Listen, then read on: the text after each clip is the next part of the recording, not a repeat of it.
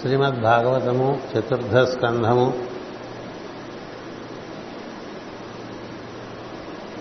బర్హిష్మంతుడైనటువంటి మహారాజు యొక్క కుమారులైనటువంటి ప్రచేతసులకు అనుగ్రహ వశం చేత బహిరంతర్ వ్యాప్తి చెందినటువంటి తత్వం నారాయణుడు అనేటువంటి పిలువబడినటువంటి తత్వం రుద్రమూర్తిగా దర్శనమిచ్చి ఆశీర్వచనం ఇచ్చారు ఆశీర్వచనం ఇచ్చి వారికి మరి చేయబోయేటువంటి దుష్కరమైనటువంటి కార్యము సృష్టిలో దాని ఎందు వారికి ఎప్పుడు కూడా కుశలం ఉండటం కోసం అని వారికి ఉపదేశం చేశారు. ఆ చేసిన ఉపదేశము తనదిగా కాక చతుర్ముఖ బ్రహ్మకు సృష్టి ప్రారంభంలో నారాయణుడే ఉపదేశించిన విషయాన్ని చతుర్ముఖ బ్రహ్మ సనత్ కుమారాది మహర్షులకు ఎలా తెలిపాడో వివరించడం జరుగుతుంది రుద్రుడు. అంతర్యామైన దైవము రుద్రుగా దర్శనమివ్వటం దర్శనమిచ్చి ప్రాథ ప్రాథమికమైనటువంటి విషయములను ముందు పరిచయం చేయటం అటు పైన అంతర్యామిగా చతుర్ముఖ బ్రహ్మకు ఏ విధంగా నారాయణుడే ఉపదేశించాడో ఆ మొదటి ఉపదేశం ఏదైతే బ్రహ్మదేవుడు సృష్టి ప్రారంభంలో అందుకున్నాడు అందుకుని తన నుంచి వ్యక్తమైనటువంటి సనక సనందనాది బ్రహ్మ మానసపుత్రులకు ఏ విధంగా అందించాడో రుద్రుడు ప్రచేతసులకు తెలియపరుస్తున్నాడు. అది ఘట్టం మనకి. ఆ ఘట్టంలో ప్రధానంగా రుద్రుడు ప్రచేతసులందు ప్రీతి కలగడానికి ఒకటే కారణం. వారు పరిపూర్ణమైనటువంటి చైతన్యమూర్తులు అయినప్పటికీ కూడా సమస్త జీవకోటి ఎందు ఇంద్రియ ప్రజ్ఞలుగా పనిచేయటానికి అంగీకరించడమే ఇంద్రియ ప్రజ్ఞలుగా పనిచేస్తే తప్ప జీవులకు ఈ బాహ్య ప్రపంచంతో పరిచయం కలగదు. బాహ్య ప్రపంచంతో పరిచయం కలగకపోతే అనుభవం ఉండదు. అనుభవం ఉండకపోతే అనుభూతి ఉండదు. అనుభూతి లేకపోతే పరిణామం ఉండదు. అందుచేత కథ ఆగిపోతుంది.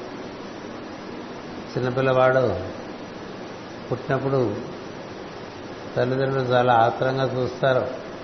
అతడు కన్నవీపు చూస్తున్నాడా లేదా అని. అతను మనం చప్పుడు చేస్తే అటు తిరిగి చెవులతో వింటున్నాడా లేదా అని చూస్తాం. అలాగే అతని నోటి మీద ఒక తేనె బిందువు వేస్తే దాన్ని తప్పరిస్తున్నాడా లేదా చూస్తాం. అతన్ని స్పర్శిస్తే అతడు దానికి ప్రతిస్పందిస్తున్నాడా లేదా చూస్తాం. అటుపైన క్రమంగా అతను వాసన చూడగలుగుతున్నాడా లేదా చూస్తాం. ఇవన్నీ అతడు చూడగలగటానికి జీవుని ఆవరించి ఉన్నటువంటి ప్రచేతసులే అందుచేత ప్రచేతసులే లేరనుకోండి ఈ దేహధారణం చేసేటువంటి జీవులకు అనుభవం లేదు అనుభూతి లేదు పరిణామం లేదు ఏమీ లేదు. పుట్టిన పిల్లవాడు వాడికి వినబడక వాడికి కనబడక వాడు రుచి తెలియక వాడికి స్పర్శ తెలియక వాడికి వాసన తెలియక ఉంటే అలాంటి పిల్లవాడి వల్ల ఏమిటి? పిల్లవాడికి సుఖం లేదు తల్లిదండ్రులకి సుఖం లేదు. అంచేత ఈ ఇంద్రియ ప్రజ్ఞల యొక్క ప్రాముఖ్యత మనం బాగా గుర్తించాలి. ఇంద్రియములను చాలా మనం కృతజ్ఞతతో వాడుకోవాలి. ఎందుచేతంటే ఇందులో ఏది పనికి రాకపోయినా ఉపయోగపడకపోయినా మనకి చాలా ఇబ్బంది. సరిగ్గా స్పర్శ జ్ఞానం లేదనుకోండి చాలా ఇబ్బంది. అలాగే మనకి చూపు లేదు వినికిడి లేదు రుచి తెలియదు. ఇలాంటివన్నీ ఎన్ని రకాలుగా ఇబ్బందులు కలిగిస్తాయి మనకి. అంచేత ప్రచేతసుల ఎందు ప్రచేతసులు అంటే ప్రకటింపబడిన చేతస్సు గలవారని. అంటే మనలో మన చేతస్సు కూడా వారే ప్రకటింపజేస్తారు. వారి యొక్క అనుగ్రహం చేత ఎన్ని సంవత్సరములు పోయినా చత్వారం రానివారు ఎన్ని సంవత్సరాలు పోయినా చెవుడు రానివారు ఎన్ని సంవత్సరాలు పోయినా నాలుక యొక్క రుచి తగ్గని వారు ఎన్ని సంవత్సరాలు పోయినా స్పర్శ స్పష్టంగా తెలిసినటువంటి వారు. అలాగే వాసన తెలిసినటువంటి వారు కూడా భూమి మీద ఉన్నారు. అంచేత వారు మనకి చాలా ఆదర్శం. ఎందుకంటే వారు ఈ ఇంద్రియ ప్రజ్ఞల్ని చక్కగా వినియోగించుకోవడం చేత వారి ఎందు అవి వాత్సల్యం కలిగి వారితో ఉంటుంది అంచేత ఈ రోజుల్లో మనకి ఈ అందరూ దాదాపు కళ్ళజోడు పెట్టుకునేవాళ్ళు దాదాపుగా. అది వంద సంవత్సరాలైనా కళ్ళజోడు పెట్టుకునే వాళ్ళు కూడా ఉన్నారు. మన ఈ మధ్య మైసూర్లో శివగంగ స్వామి ఆయన నూట ఐదు సంవత్సరాలు బతికారు. కళ్ళజోడు లేదు. శివుడు లేదు. అన్ని అన్ని ఇంద్రియములు సవ్యంగా పనిచేస్తాయి. నూట ఐదు సంవత్సరాలు. ఆయనకెందుకు ఎలా ఉన్నాయి? మనకెందుకు ఎలా ఉన్నాయి చూసుకుంటే మన యొక్క శ్రద్ధ. ఈ సప్తధాతువులతో తయారు చేయబడిన శరీరం ముందు శ్రద్ధ అందు పనిచేస్తున్నటువంటి ఇంద్రియముల ఎందు శ్రద్ధ అందు పనిచేస్తున్నటువంటి మనసు ఎందు శ్రద్ధ వీటి ఎందు శ్రద్ధే మనలో బుద్ధిని పెంచుతుంది. ఆ బుద్ధి ఆత్మ యొక్క వెలుగు. అందుచేత ఈ ప్రచేతసులు ఇలాంటి కార్యం అంటే బాగా కిందికి వెళ్ళి పనిచేయటం వేదికలకి పెద్ద పెద్ద ఉపన్యాసాలు ఇవ్వడం వేరు. వేదికలకి పెద్ద పెద్ద ఉపన్యాసాలు ఇవ్వడం వేరు. వేదములు చెప్పవచ్చు రామాయణం చెప్పవచ్చు భాగవతం చెప్పవచ్చు భారతం చెప్పవచ్చు భగవద్గీత చెప్పవచ్చు అందరూ మనకి శాలువాలు కప్పచ్చు పంచకండువాలు బాగా సన్మానాలు చేయొచ్చు కంకణాలు తొడగచ్చు కదా? కానీ బాగా తెలిసిన వాళ్ళు వాటన్నిటితో సంబంధం లేకుండా అట్లా భయంకరమైనటువంటి అనారోగ్యం అనేటువంటి కాలనీస్లోకి ప్రవేశించి వారికి వైద్య చికిత్స చేసి వారికి స్వస్థత కలిగించి రావటం అనేది ఎంతో లోతైనటువంటి విష్ణు భక్తి ఉంటే తప్ప చేయలేదు. అందరూ చేయలేదు పగలు రాత్రి ఒక కలరా వచ్చిన కాలనీలో కూర్చుని మందులు ఇవ్వడం అనేటువంటిది ఒక మాస్టర్కి ఇలాంటి వారే జ్ఞానాపురంలో బాగా కలరా ప్రబలి ఉన్నది. అంచేత అక్కడికి ఎవరు మందులు ఇవ్వడానికి వెళ్ళటం అంతగా ఇష్టం చూడకపోతే మాస్టర్ గారు పొద్దున్నే మందులు పెట్ట పట్టుకుని అక్కడికి వెళ్ళిపోయి మళ్ళీ మర్నాడు పొద్దున వరకు అక్కడే మందలిచ్చేస్తారు అలా ఆయన గుడిసెలోకి వెళ్ళి మందులు ఇచ్చారు మారుమూల గ్రామంలోకి వెళ్ళి మందులు ఇచ్చారు అలాగే అటవీ ప్రాంతంలోకి వెళ్ళి మందులు ఇచ్చారు దీనివల్ల ఆయనకి భగవత్ సేవ ఎందు అలాంటి రుచి ఉంది. భగవంతుడు ఎక్కడున్నాడు? జీవుల రూపంలోనే జీవులను కాదని దైవాన్ని చేరుకుందనుకునేటువంటిది అది అజ్ఞానం అహంకారం వల్ల అలా ఉంటుంది. అంచేత అందరి ఎందు దైవాన్ని చూస్తూ అందరికీ సేవ చేసుకోవటం అనేటువంటిది భగవంతునికి ప్రీతి కలిగిస్తుందని భాగవత మార్గం చెప్తూ. అంచేత కనుక మీరు భాగవత మార్గం అనుసరించి జీవులను దైవమూర్తులుగా భావించి నాకు ప్రీతి కలిగింపుడు అన్నాడు రుద్రుడు. మీరు భాగవత మార్గం అనుసరించి జీవులను దైవమూర్తులుగా భావించి మనకి ఇష్టమైన వెంకటేశ్వర స్వామి జీవుడి రూపంలో ఉన్నాడని చూసుకో. గణపతి జీవుడి రూపంలో ఉన్నాడని చూసుకో. మీరు ఎన్ని పేర్లు పెట్టుకున్నా దైవానికి ఎన్ని రూపాయలు పెట్టుకున్నా వాళ్ళందరూ జీవుల రూపంలో సజీవంగా ఉంటారు. మనం ఆ దృష్టితో చూస్తే వాళ్ళు ప్రతిస్పందిస్తారు. అందుచేత ఇక్కడ రుద్రుడు ఏం చెప్తాడంటే ప్రచేతసులకి జీవులను దైవమూర్తులుగా భావించి నాకు ప్రీతి కలిగింపుడు. ఎవరైతే జీవుల్ని దైవం యొక్క మూర్తులుగా భావన చేస్తుంటాడో జీవులంటే మనుషులే అనుకోబోకండి జీవులంటే జంతువులు వృక్షములు కూడా. నదులు కొండలు గోళములు అన్ని కనపడుతున్నామని రూపధారణం చేసినవన్నీ జీవులే. అందుకని వీటన్నిటి ఎందు దైవమే ఇలా ఉన్నాడు దైవమే ఇలా ఉన్నాడు దైవమే ఇలా ఉన్నాడు అని భావన ఒకటి. ఆ భావన ఉంటే నువ్వు వాటికి ప్రీతి కలిగించేట్టుగా పనిచేసే తీరుడు. అలా లేకపోతే మనకి ఇష్టమైనవన్నీ చేసేసి చాలా వాళ్ళకి ప్రీతి కలిగే ఉంటుంది అనుకుంటాం కదా? మనం వాళ్ళకి ప్రీతి కలిగే ఉంటుంది అనుకోవటం వేరు వారికి ప్రీతి కలిగించేట్టుగా చేయటం వేరు వీటికి తేడా పరహితము పరమధర్మము పరులకు హితముగా చేయగలయని అన్నాడు శివుడు పార్వతీదేవత. అది ఎదుటివారికి దానివల్ల శ్రేయస్సు కలగాలి. ఆ శ్రేయస్సులోంచి వాళ్ళకి ఆనందం కలగాలి. అలా కలిగితే అది పరులకు హితం చేసినట్టు మనకు తోచిందల్లా సేవ అనుకోకూడదు. వాళ్ళకేదో అవసరమో అది చేస్తే అది సేవ. ఉన్నవాళ్ళకు ఉన్నవాళ్ళు బట్టలు పెట్టినారనుకోండి సేవ లేదు. అందులో లేనివాడికి బట్టలు పెడితే సేవ. సంతోషిస్తాం లేనివాడికి అన్నం పెడితే సంతోషిస్తాం వైద్యం చేయించుకోలేని వాడికి వైద్యం చేయిస్తే సంతోషిస్తాం చదువుకోలేని వాడికి చదువుకునేట్టుగా సహకారం చేస్తే సంతోషిస్తాం అలాగే వచ్చే అన్నదానం వైద్యదానం విద్యాదానం. అలా ఒక్కొక్కటి ఒక్కొక్కటి దాన చివరికి ప్రాణాయామ యజ్ఞం ఇట్లా రకరకాలుగా యజ్ఞం చెప్పారు మనసు బాగు బాగుపడేట్టుగా మనసును శుద్ధి చేసేటువంటి కార్యక్రమాలు ఉంటాయి. అలాగే బుద్ధిని శుద్ధి చేసే కార్యక్రమాలు ఉంటాయి. ప్రాణాయామం ద్వారా మనలో ఉన్నటువంటి ఆత్మను చేరుకునే మార్గం చెప్పే యజ్ఞాలు ఉంటాయి. ఇవన్నీ కూడా వారి వారి ప్రీతిని బట్టి వారికి నేర్పుకోవటం అనేటువంటిది సృష్టిలో యజ్ఞములుగా చెప్తాడు భగవద్గీతలో పన్నెండు యజ్ఞాలు చెప్తాడు నాలుగో అధ్యాయంలో. అలా చేస్తే జ్ఞానం కలుగుతుంది. జ్ఞానం అంటే పుస్తకాలు చదివేసేది అక్కడ ఇక్కడ వినేస్తే రాదు జ్ఞానం. జ్ఞానం కలగాలంటే నువ్వు చేసే సేవలో ఉన్న భక్తి శ్రద్ధ. ఆ సేవ యొక్క శ్రేణులను బట్టి నీకు జ్ఞానం. అందుకని జ్ఞానయోగం చదువుకుంటే చాలా ఆశ్చర్యంగా ఉంటుంది. పేరుకది జ్ఞానయోగం అధ్యాయం చతుర్థాధ్యాయ అంటూ ఉంటారు. కానీ అందులో ఉండేవన్నీ కూడా పన్నెండు యజ్ఞాలు ఉంటాయి. చిట్ట చివరిది బ్రహ్మయజ్ఞం ప్రాణాయామ యజ్ఞం ఉంటుంది ధ్యాన యజ్ఞం ఉంటుంది. జ్ఞాన యజ్ఞం ఉంటుంది. అటుపైన ఇంద్రియ యజ్ఞం ఉంటుంది. అలాగే ద్రవ్య యజ్ఞం శరీరంతో చేసే సేవలు ఇట్లా అన్నీ చెప్తాడు.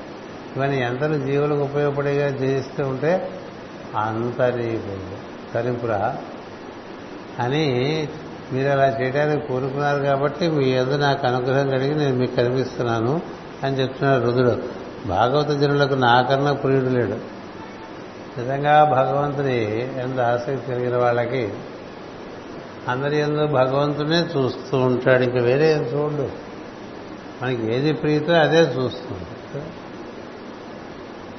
ఏది ప్రీతే అదే చూస్తుంటాం కొంతమందికి డిస్కౌంట్లు ప్రీతి పేపర్ రాగానే ఫిఫ్టీ పర్సెంట్ డిస్కౌంట్లు ఫార్టీ పర్సెంట్ డిస్కౌంట్లు అవి చూసి పరిగెడుతూ ఉంటారు. కొంతమందికి చీరల మీద డిస్కౌంట్ ప్రీతి మరి కొంతమందికి నగల మీద డిస్కౌంట్ ప్రీతి. అంటే ఎవరెవరికి దేని మీద ప్రీతి దాని మీద అక్కడెక్కడో స్థలాలు అమ్ముతున్నారట అంటే కొనుక్కుని రియల్ ఎస్టేట్ చేసుకుందాం ఇప్పుడు కొంటే పదేళ్ళ తర్వాత మళ్ళీ పనికి వస్తున్నాడు. అది అదో ప్రీతి. ఎవడు ప్రీతి వాడి? నీకు భగవంతుని ఎందుకు ప్రీతి ఉంటే కర్తవ్యం అందే ఉంటావు మిగతా విషయాలు ఉండవు మిగతా విషయాలు నీ చుట్టూ ఏర్పడచ్చు పోవచ్చు. వ్యావర్తనమున అనువర్తనమున వ్యావర్తనమున అని చెప్పాడు. అన్నీ దాని అంది దాని చుట్టూ చేరితే మళ్ళీ అక్కడికి విడిపోతే పనులు బట్టి చేరుతాయి. వాటి కోసం పరిగెత్తే వాళ్ళకి ఎప్పుడూ ఉండమవాలి అంచేత ఇక్కడ వీళ్ళు సరాసరి తండ్రి చెప్పాడని బయలుదేరారు. ప్రచేత చాలా దుష్కరమైన కార్యానికి పూనుకున్నారు. ఎందుచేత? జీవుల ఎందు ప్రీతి చేత. అందుచేత రుద్రుడు నేను కనిపించాను మీకే చెప్తున్నాను. జీవప్రీతి వల్ల దైవప్రీతి తప్ప జీవప్రీతి లేక దైవప్రీతి అంటూ వేరే ఉండదు. ఎందుకంటే దైవం మనకి అవ్యక్తాహి గతిని దుఃఖమని ఇలా అవ్యక్తంగా ఉండేవాడితో నువ్వు ఏం మాట్లాడతావు ఏం అనుభూతి చెందుతావు ఒక్కొక్కరికి బిస్కెట్ పెడితే అది తింటుంటే తోకాడిస్తూ చూస్తూ ఉంటే కలిగే ఆనందం. ఇలా ఆనందాలు ఉన్నాయి. అట్లాంటి ఆనందం కలిగి ఆత్మానందం వరకు ఉంది బ్రహ్మానందం వరకు ఉంది. ఇన్ని రకాల ఆనందాలని దొరకాలంటే జీవప్రీతి ఒక్కటే మార్గం. ప్రతి భాగవతం ప్రతిపాదిస్తుంది ప్రతిసారి. అందుచేత భాగవత జనులకు నాకన్నా ప్రియుడు లేడు. నాకు భాగవత జనుని కన్నా ప్రియుడు లేడు. నాకు ఇంకెవరు ఇంట్రెస్ట్ లేదు. నాకు ఇంకెవరి ఎందు ఇంట్రెస్ట్ లేదురా. ఆ జీవుల ఎందు ఇంట్రెస్ట్ ఉండేవాళ్ళే నాకు ఇంట్రెస్ట్ అంటే మనకి వజ్రకిరీటం చేయించేసామనుకోండి వెంకటేశ్వర స్వామికి నువ్వెంత? నీ వజ్రకిరీటం ఎంత? భూమి ఎంత? నువ్వేదో హుండీలో డబ్బులు వేసేసి ఫీల్ అయిపోతున్నావు అనుకో. కదా? లేకపోతే ఏదో పూజ చేయించేసి ఫీల్ అయిపోతుంది అయితే ఆయనకి అది కాదు. నీకోసం చేసుకో నీకోసం చేసే కార్యక్రమాల్లో ఇలాంటివన్నీ పిచ్చి పిచ్చిగా పిచ్చి పిచ్చిగా భూమి మీద అన్ని మతాల్లో కూడా స్వార్థపడిన మానవుడు తన కోసం చేసుకోవటం కోసం దైవాన్ని వాడుతున్నాడు. అలా దైవం దొరకదు. జీవుల కోసం పనిచేసేవాడి దగ్గరికి దైవం వస్తాడు తన కోసం తన కోసం అన్నీ తన కోసమేగా ఇప్పుడు. ఆధ్యాత్మిక కార్యక్రమాలని చెప్పేవన్నీ కూడా తమ కోసం తాము చేసుకునేవే. ఇందులో ఇతరులకి ఏమిటి నీ వల్ల ఇతరులకేమిటి ఒక్కటే నీ వల్ల ఇతరులకేమిటి అందుకని అంతా అయిపోయిన తర్వాత అడిగేది కూడా అదే అక్కడ. అలా జీవుని పట్టుకొస్తారు కదా. అలా వేసి లాగేస్తాడు కదా. ఈ ప్రేత అక్కడికి వెళ్తుంది. ఏంటి ఏం చేశాడు వీడని అడుగుతాడు ఎముడు పక్కన చిత్రగుప్తుని అని బుక్కే తెరవక్కలేదు ఆ పేజీ ఆటోమేటిక్గా తెరిచిపోతుంది వీడేం చేయలేదు గురుదేవని అంతా వాడి కోసం చేసుకున్న వాడికి మళ్ళీ తిరిగి వచ్చేది. దైవం పేరును కూడా వాళ్ళ కోసం వాళ్ళు చేసుకున్న వాళ్ళకి అది కేవలం భాగవతమూర్తుల యొక్క దర్శనము దర్శనము స్పర్శనము సాంగత్యం వల్లనే ఆ బుద్ధి మారుతుంది ఒక రకంగా మారు. మన కోసం మనం కొడలెక్కేస్తాం మన కోసం మనం గిరి ప్రదక్షిణలు చేసేస్తాం మన కోసం మనం చాలా చేసేస్తాం. కదా? మన కోసం పూలదండాలు పెడతాం. అంతా మన కోసం. దానివల్ల ఆయనకి ఏంటంటే ప్రీతిని అట్లా పొర్లుతూ ఉంటే నేల మీద తల్లిదండ్రుల పిల్లలు అట్లా నేల మీద పొలుతుంటే చూసి ఆనందిస్తారండి? ఇది కొంచెం కర్మరా? అంతే కదా? కార్లు ఉండగా కాళ్ళు పెట్టి ఎక్కడ నేను చెప్పానా? కార్లు నేనే ఏర్పాటు చేస్తే కదా పైకి వెళ్తాను కొండ మీద. రామదాసు తిత్తరపడారు కాళ్ళుండగా మోకాళ్ళతో కాశీకి వెళ్ళడం ఏమైనా అందులో వివేకం ఉందా అని. వివేకం లేదు. చేత దేనిలో వివేకం? మొక్కళ్ళతో కాశీకి వెళ్తే ఏమవుతుంది ఇక్కడి నుంచి? మొక్కలు పోతాయి. అంతకన్నా ఏం జరగదు. ఎవరు రమ్మన్నా నేను మోకాలతో రమ్మని కాశీకి రమ్మన్నాడు ఎందుచేతనంటే ఇది కలి ప్రభావం చేత మనిషి తన కోసం దేవుడు అని. దేవుడు ఏం చేస్తాడంటే జీవుడి కోసం నేనున్నాను. జీవులకు ప్రీతి చేసే వాళ్ళ కోసం నేనున్నాను. నువ్వు ఎంతమంది జీవులకు ప్రీతి కలిగిస్తావో ప్రీతి అంటే ఇక్కడ అర్థం వాడికి ఇష్టమైంది ఇవ్వటం కాదు. బాగా షుగర్ ఉన్న వాడికి ఇంకో స్వీట్ ఇచ్చామనుకున్నాడు వాడికి ఇష్టమే. తింటే మర్నాడు పొద్దున లేవాడు కోమలో పెడుతుంది అది దానివల్ల వాడికి ఉపకారం చేశావు అపకారం చేశావు అలా స్వీట్లు తినేసి డయాబెటీస్ నుంచి కిడ్నీస్ ప్రాబ్లంలోకి వెళ్ళిపోయి అక్కడి నుంచి వెళ్ళిపోయిన వాడు ఉంది అందుకే నువ్వు చేసే పని వల్ల ఎదుటి వారికి హితమా? అది శాశ్వతంగా ఆనందం ఇస్తుందా? లేకపోతే ఏదో నీ నీ ఆనందం కోసం అంతటి వాడికి ఆ ఎక్కువ పూట తినేద్దరు అని. ఈ ఒక్క పూట తినేస్తే దాంట్లోంచి వచ్చేటువంటి పర్యవసానానికి నీకేం బాధ్యత లేదు? ఇంకా మన వాళ్ళందరూ చేసేది కదా. ఏదో ఫంక్షన్ చేస్తాం వాళ్ళు అడ్డు పెడతాం ఏ పూట తినేయండి ఈ పూట తినేటంటే ఒక పూటతో అయింది అది ప్రతి పూట ఏదో ఒకటి వస్తుంది. ఇది వాడికి హితమా కాదా? పిల్లవాడు చదువుకోవడానికి కట్టుదిట్టం చేశామనుకోండి వాడికి ముందు అది హితంగా ఉండదు చేదుగా ఉంటుంది. కదా? పొద్దునే లేపామనుకోండి వాడు చాలా చేదుగా ఉంటుంది. కానీ లేవటం అలవాటైతే అంతకన్నా సుఖం లేదు. పొద్దునే లేచే అలవాటు ఉండే వాళ్ళకి అంతకన్నా సుఖం లేదు. అలాగే మనకి మొదట్లో చేదుగా కనిపించేవి తర్వాత తీపిగా ఉండేటువంటివన్నీ హితకార్యములే. మొదట్లోనూ తీపిగా ఉండి ఇది తర్వాత కూడా తీపిగా ఉంటే అది హితకార్యములే. మొదట్లో తీపిగా ఉండి తర్వాత చేదైపోయింది అనుకోండి అది హితకార్యం కాదు. తినక తినక గారెలు చేదు అని. చిన్నప్పుడే చెప్పారు. తినగ తినగ గారెలు చేయదు ఒక గారు తింటావు రెండు గారెలు తింటావు మూడు గారెలు పది గారెలు తిన్నావు అనుకో రాత్రంతా పొట్టదో అటు ఇటు దొరలటం ఇంకేం ఏమన్నా మందు వేయాలి లేకపోతే ఈనో ఫ్రూట్స్ వాళ్ళు తాగాలి ఇట్లా ఉంటుంది. అది హితమేనా? ఇంకొంచెం తిందురు ఇంకొంచెం తిందురు అంటుంటారు కదా. అలా అనేవాళ్ళు హితమే చేస్తున్నారు. వాళ్ళకి ఇష్టమైంది పెడుతున్నావా? లేకపోతే వాళ్ళకి హితమైంది పెడుతున్నావా? మూడు రోజులు విరోచనాలు వచ్చాడు అనుకోండి ఇప్పుడు మా ఇంట్లో కొత్తగా ఆవకాయ తయారు చేసాం చాలా రుచిగా ఉంది మీరు తిన్నారని వేస్తే వాడికి అదే అసలే వీక్నెస్ ఆవకాయ. అది తినేసి ఇంకో పది రోజులు పడుకుంటాడు అందుకని హితములో రెండు ఉన్నాయి ఒకటి ప్రేయస్సు ఒకటి శ్రేయస్సు. యముడు చెప్తాడు ఇది. శ్రేయస్సు కలిగించేది శాశ్వత హితం. ప్రేయస్సు కలిగించేది ప్రస్తుతం బాగుంటుంది కానీ తర్వాత బాగుండదు దెబ్బతింటావు అందుచేత ఇక్కడ నాకు మీరంటే ఎందుకు ఇష్టం అంటే మీకు జీవులు అంటే ఇష్టం కాబట్టి అన్నాడండి. ఇంకా అంతకన్నా ఏం కావాలి? ఎవరికి దేవుడు అంటే దేవుడు దేవుడికి ఎవరంటే ఇష్టం? ఇక్కడ శుద్ధిగా జీవుల ఎందు దేవుడిని దర్శించి వారికి హితం కూర్చడమే జీవితంగా జీవిస్తున్న వాళ్ళు వాళ్ళు యజ్ఞార్థం లేచిన దగ్గర నన్ను చూడు నా ఆనందం చూడు అని వీడినే వీడు కోడుకుంటూ వీడినే వీడు పబ్లిసైజ్ చేసుకుంటూ వీడినే వీడి వీడి గురించి వీడే చెప్పుకుంటూ ఉండేటువంటి వాడు. వాడికి వాడంటే భగవంతుడికి హితం ఉంది ప్రియం ఉండదు. ఇది ఒక్కటే రహస్యము అని చెప్పేశాడు ఎందుకు రహస్యం అన్నారు తెలుసా? రహస్యం అనగానే ఒకటే గుర్తు రావాలి. తొమ్మిదో అధ్యాయంలో రాజవిద్య రాజగుప్తంలో కృష్ణుడు చెప్తాడు ఇది రాజరహస్యం అంట. ఇక్కడ ఇది ఒకటే రహస్యం అన్నది. ఎందుకు రహస్యం అంటే ఇప్పుడు చెప్పినా మర్చి వెంటనే మర్చిపోయాడు ఇప్పుడు చెప్పినా అలా వెళ్ళంగానే మర్చిపోయాడు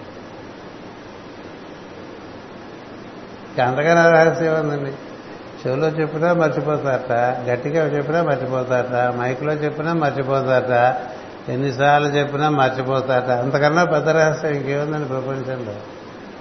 కదా? అందుకని ఇది ఒక్కటే రహస్యం చెప్పాడు రుద్రుడు. అంచేత ఇది ఒక్కటే జపింపదగినది. అంటే అన్ని విధాలుగా నేనేం చేయాలి ఇవాళ? నేనేం చేయాలి ఇవాళ? పనికొచ్చే పని ఏం చేయాలి? ఎవరికి పనికొచ్చేది? నీకు కాదు జీవులు. ఏ పని లేదనక అట్లా మొక్కలు నిండిపోస్తాయి అంతే ఎండగా ఉంది. నువ్వు వెళ్ళిపోసినా పీల్చేసి నువ్వేం చేయాలి నువ్వేం చేయాలి నేనేం చేయాలి నేనేం చేయాలి అని తప్పని చెందితేనే బ్రహ్మదేవుడికి కనిపించాడు విష్ణుమూర్తి.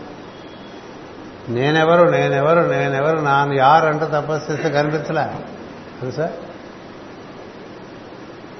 నాన్న యారు అనుకునే వాళ్ళంతా రాంగ్ రోడ్లోకి వెళ్ళిపోతారు. నువ్వు ఎవడైతే నాకు ఎందుకు నువ్వు ఇది చేస్తుంటే నువ్వు ఎవడో నీకు తెలుసు.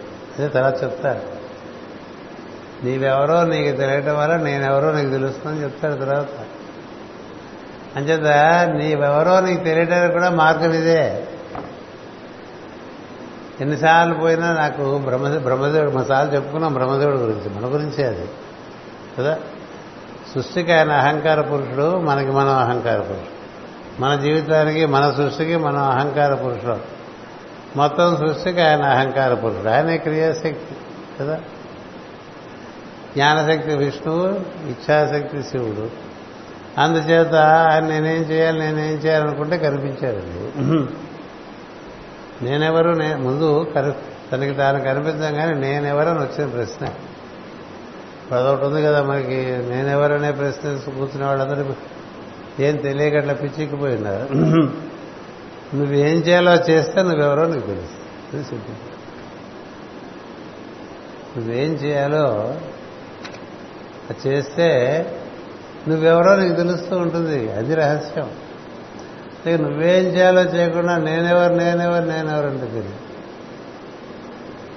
అదో పిచ్చి అదో వేదాంతం. ఇంక వేరే పనులేం చేయరు వాళ్ళు. ఎవరికి పనికిరారు? వాళ్ళకి వాళ్ళు పనికిరారు. అంచేత నాన్నగారు అనుకుంటే అవ్వదు. నేనెవరికన్నా ముందు? నేనేం చేయాలి? నువ్వు చేయాల్సింది యజ్ఞార్థం చేస్తూ ఉంటే నీలో పొరలన్నీ పీల్చుకుని నువ్వెవరో నీకు తెలుస్తుంది. ఒక రకంగా తెలుసు. ఈ రహస్యం అది చెప్పరు? కదా? అది భాగవతమే చెప్తుంది. అందువల్ల దాన్నే జపించాలంటే నేను పొద్దున లేచి దగ్గరించి నేను చెట్టుకో పుట్టకో జంతువుకో మనుషుకో ఈరోజు నా వల్ల ఏదైనా జరిగితే బాగుండని దండ పెట్టుకోవాలి ఇది అందుకని నేనేం చేయాలని అడిగితే సృజ అని తపార్పించి సృజ అని సృజించమని చేయాల్సిన పని సృష్టి చేయటం. సృష్టి నువ్వే చేయక్కలే నువ్వు పూనుకుంటే నేను చేసేస్తాను. ఎందుకని నేనేం చేయాలని తెలుసుకున్నాడు? నేను సృష్టి చేయాలని తెలిసింది. నేనే చేస్తున్నాను అనుకున్నాడు. మన్ని ఈ విధంగా పొద్దున మేలుకొలిపినవాడు ఉంటాడే వాడే చేసుకుంటాడు. అందుకే మేలుకొలిపాడు మన్ని మేలుకొలిపిన వాడు మన ద్వారా పనిచేస్తారు మేలుకొలిపాడండి ఇంకంతకనే ఇంకోటి కర్తవ్యం దైవమాకు మన ఎందుకు నిద్ర లేపాడు ఇవాళ? వాడి పని కోస్తుంది వాడి పని అంటే జీవులకి ప్రీతి. అందువల్ల నువ్వు అందులో నిమగ్నమై ఉండాలి. అది చెప్పించాలి ఆ విధంగా చెప్పించాలి ఈ విషయం బ్రహ్మదేవుడికి సృష్టి ప్రారంభంలోనే నారాయణుడు చెప్పాడు. బ్రహ్మదేవుడు సనక సనందాదులకు ఇది చెప్పాడు. సరే బ్రహ్మదేవుడు సృష్టి చేశాడండి జీవుల ప్రీతిగా ఎవరెవరు వారి వారి సంవత్సరాలకు ఏది పెరిగితే అట్లా ఏర్పాటు చేశాడంతే అక్కడి నుంచి వాళ్ళు నెమ్మదిగా పెరుగుతూ వస్తారు. మీరు ఇలాంటి మార్పులు ఉండేటువంటి హాల్లో వేసి పెడితే పందికి హాయిగా ఉండదు. పందికి మురుగుంట్లోనే హాయి. చూసా ఇక్కడ నడవమంటే పంది కానీ కుక్కగా నడవలేదు కూడా కుక్కకి జాలిగుంట పందికి మురుగుంట అక్కడే బాగుంది ఎందుకంటే దాని సంస్కారం బట్టి అట్లా ఉంటుంది. ఇప్పుడు ఎవరెవరు ఎక్కడెక్కడ తిరుగుతున్నా వారి వారి సంస్కారం బట్టి అక్కడక్కడ తిరుగుతూ ఉంటారు. మొత్తం ప్రోస్ విశాఖపట్నంలో ఉండే అన్ని ప్రాంతాల్లోనూ అందరూ తిరుగుతూనే ఉంటారు. కదా ఎక్కడ తిరుగుతున్నారు? ఎవరికి ఏది ప్రీతో వాళ్ళు అక్కడ తిరుగుతూ ఉంటారు. కదా? హోటళ్ళ చుట్టూ తిరిగేవాళ్ళు ఉంటారు మా చుట్టూ తిరిగేవాళ్ళు ఉంటారు దుకాణాల చుట్టూ తిరిగేవాళ్ళు ఉంటారు ఫాస్ట్ ఫుడ్ చుట్టూ తిరిగేవాళ్ళు ఉంటారు క్లబ్లకు వెళ్ళేవాళ్ళు ఉంటారు. అదో ఫ్యాషన్ వరకు శుక్రవారం రాత్రి క్లబ్కి వెళ్ళిపోతే సోమవారం పొద్దునగా ఇంటికి వచ్చేవాళ్ళు కాదు గొప్పగా చెప్పుకునేవాడు ఏది మా సెంట్రీ క్లబ్. శుక్రవారం రాత్రి క్లబ్కి వెళ్ళిపోతే మళ్ళీ సోమవారం పొద్దున ఇంటికి పగలు రాత్రి అదే పని. ఎందుకని సంస్కారం మన సంస్కారం బట్టే మన వ్యవహారం అంతా. అందుచేత ఎవరెవరు అంతకుముందు మన దేహం వదిలేసేప్పటికీ మన దగ్గర ఎలాంటి సంస్కారాలు ఉంటాయో అలాంటి సంస్కారాలతోనే వస్తాం మనం. అలాంటి ఇంట్లోకే వస్తాం ఇంకోటి బాగా భోగములకు అలవాటు పడ్డ వాళ్ళు భోగులింట్లో పుడతారు. బాగా రోగగ్రస్తమైనటువంటి వాళ్ళు రోగులింట్లో పుడతారు. ఏం సందేహం లేదు. బాగా సంపద పంచిన వాళ్ళు సంపద కలిగిన ఇంట్లో పుడతారు. బాగా యోగం చేసుకున్న వాళ్ళు మళ్ళీ యోగులింట్లో పుడతారు. మనం ఏం చేసుకుంటూ చివరికి మరణిస్తామో అది చేసుకోవడానికే మళ్ళీ తిరిగి. ఇవాళ రాత్రి మనం పన్నెండు వరకు ఏదో ప్రోగ్రాం చూస్తూ పడుకున్నాం అనుకోండి ఏం జరుగుతుంది? రేపు పొద్దు ముందు ప్రేయరు. అవదు కదా? ఎందుకని? ఏదో విషయాన్ని మనం ఆ విధంగా తగులుకోవటం చేత నిద్ర తక్కువైపోవటం చేత పొద్దున్నే శరీరం నాకు నిద్ర చాలలేదని చెప్తుంది. ఒక పూట ప్రేయర్ చేయకపోతే నువ్వేం చచ్చిపోవని చెప్తుంది. ఇలాంటి లాజిక్లనే చెప్తుంది. చెప్పేసరికి మన మీద మనకి చచ్చే జాలి. అందుకని పడుకుంటాం. అట్లా పడుకుంటూ పడుకుంటూ పడుకుంటూ చచ్చిపోవనుకో నువ్వు తర్వాత వచ్చే శరీరం కూడా అలాంటిది. అంటే అలా లేటుగా లేచే తల్లిదండ్రులు పుడతావు. మొదటి నుంచి సుఖంగానే కదా? లేటుగా తల్లి లేచే తల్లిదండ్రులకి లేటుగా లేచే పిల్లలే పుడతారు. అబద్ధాలు ఆడే తల్లిదండ్రులకు అబద్ధాలు ఆడే పిల్లలే పుడతారు. మన బట్టే కదా? ఎందుకని? వాళ్ళు అలాంటి సంస్కారం ఉండదు చేత ఇక్కడికి వచ్చారు. అందరూ అన్ని చోట్లకి పోరు కదండి. వారి వారి సంస్కారాలు బట్టి వాళ్ళు పోతూ ఉంటారు. అందుచేత సృష్టికర్త ఆయన లోకాలు తయారు చేయాల్సి వచ్చిందండి. ఇప్పుడు అందరినీ తపోలోకంలో పెడితే చాలా మంది తోచారు చచ్చిపోతారు అక్కడ ఇట్లా కూర్చుని ఎప్పుడు తపస్సు చేయమంటే ఎవరు చేస్తారండి బోరు కొట్టదు. గట్టిగా గడ్డ కూర్చుంటే బోరు కొట్టేస్తుంది.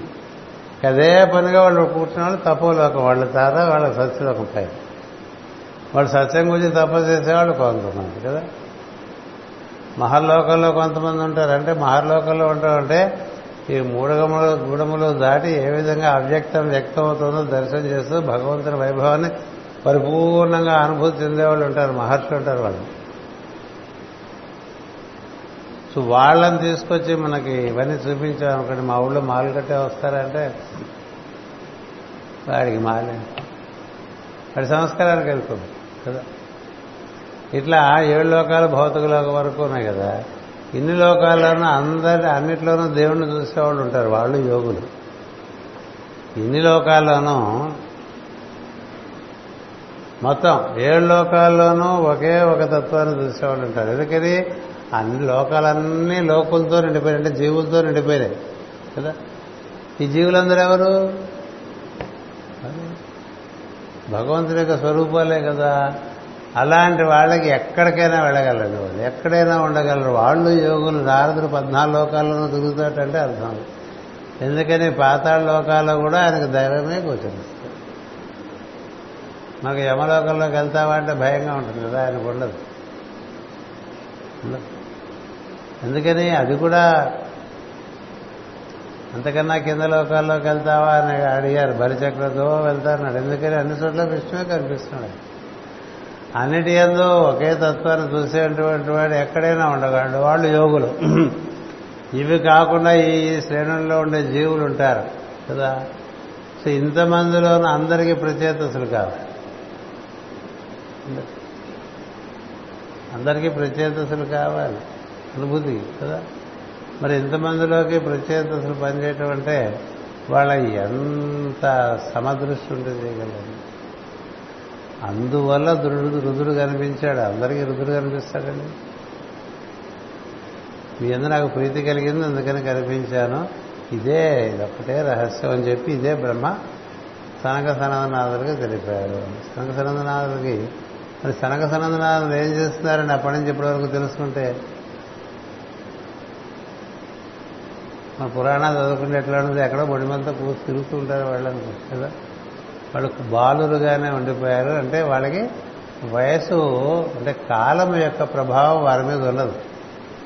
అంచేత వాళ్ళు ఎప్పుడు అలాగే ఏడేళ్ళ పిల్లలాగా కనిపిస్తారు. వాళ్ళు నగ్నులు అంటారు. నగ్నులు అంటే ఏంటంటే వాళ్ళకి దైవం తప్ప మరొక భావం లేదు. ఇది నగ్నత్వం. ఏం చూసినా దైవమే కనిపించి ఇతరం కనిపించకపోతే దాన్ని నగ్నత్వం అంటారు. సుకుడదే సుఖమహర్షి గోప ఆ గోపశ్రీలకు కూడా అదే అనుగ్రహిస్తాడు.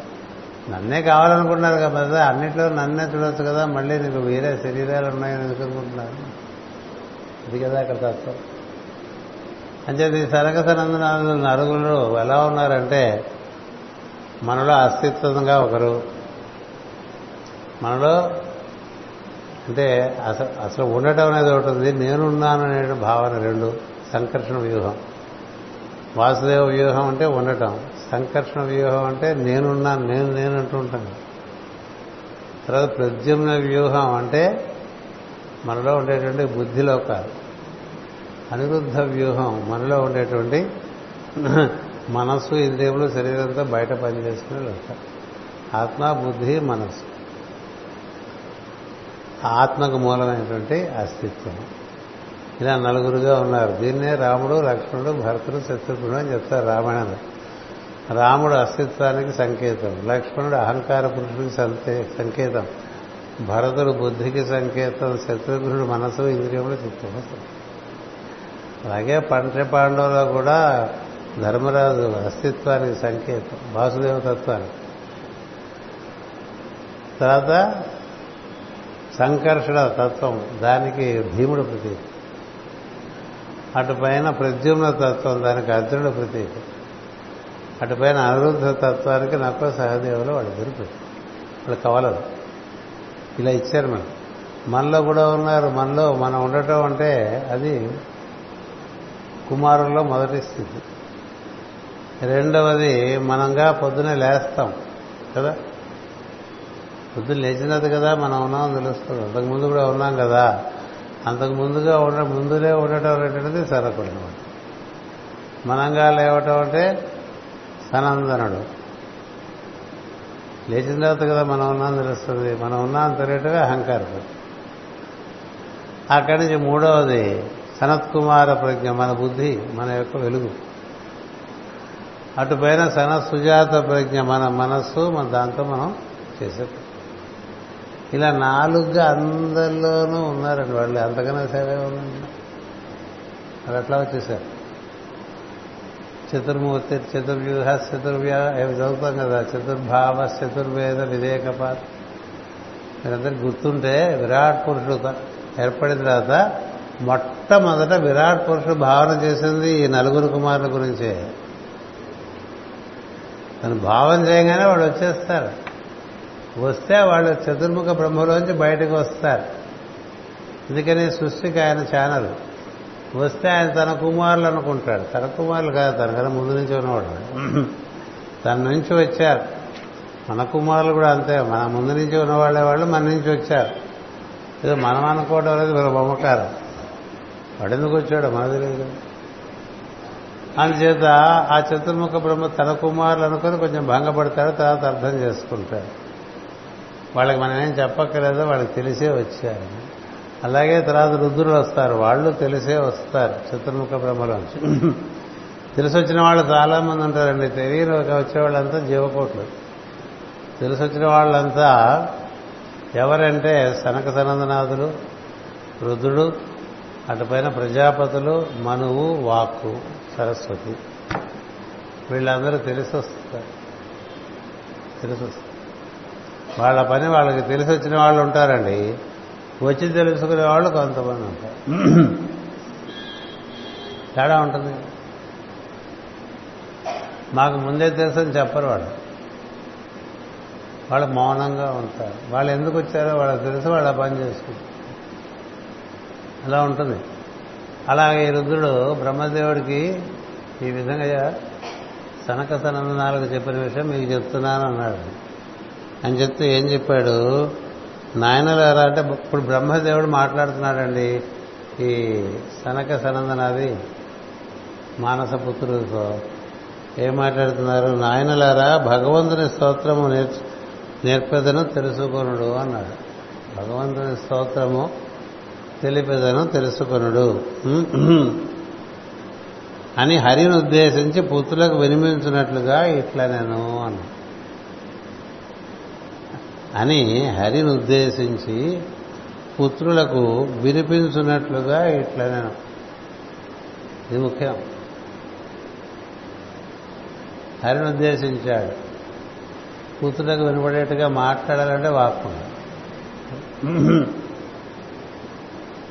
ఇప్పుడు మీకు ఏదైనా విషయం చెప్పాలనుకోండి వాక్కు ఉండాలి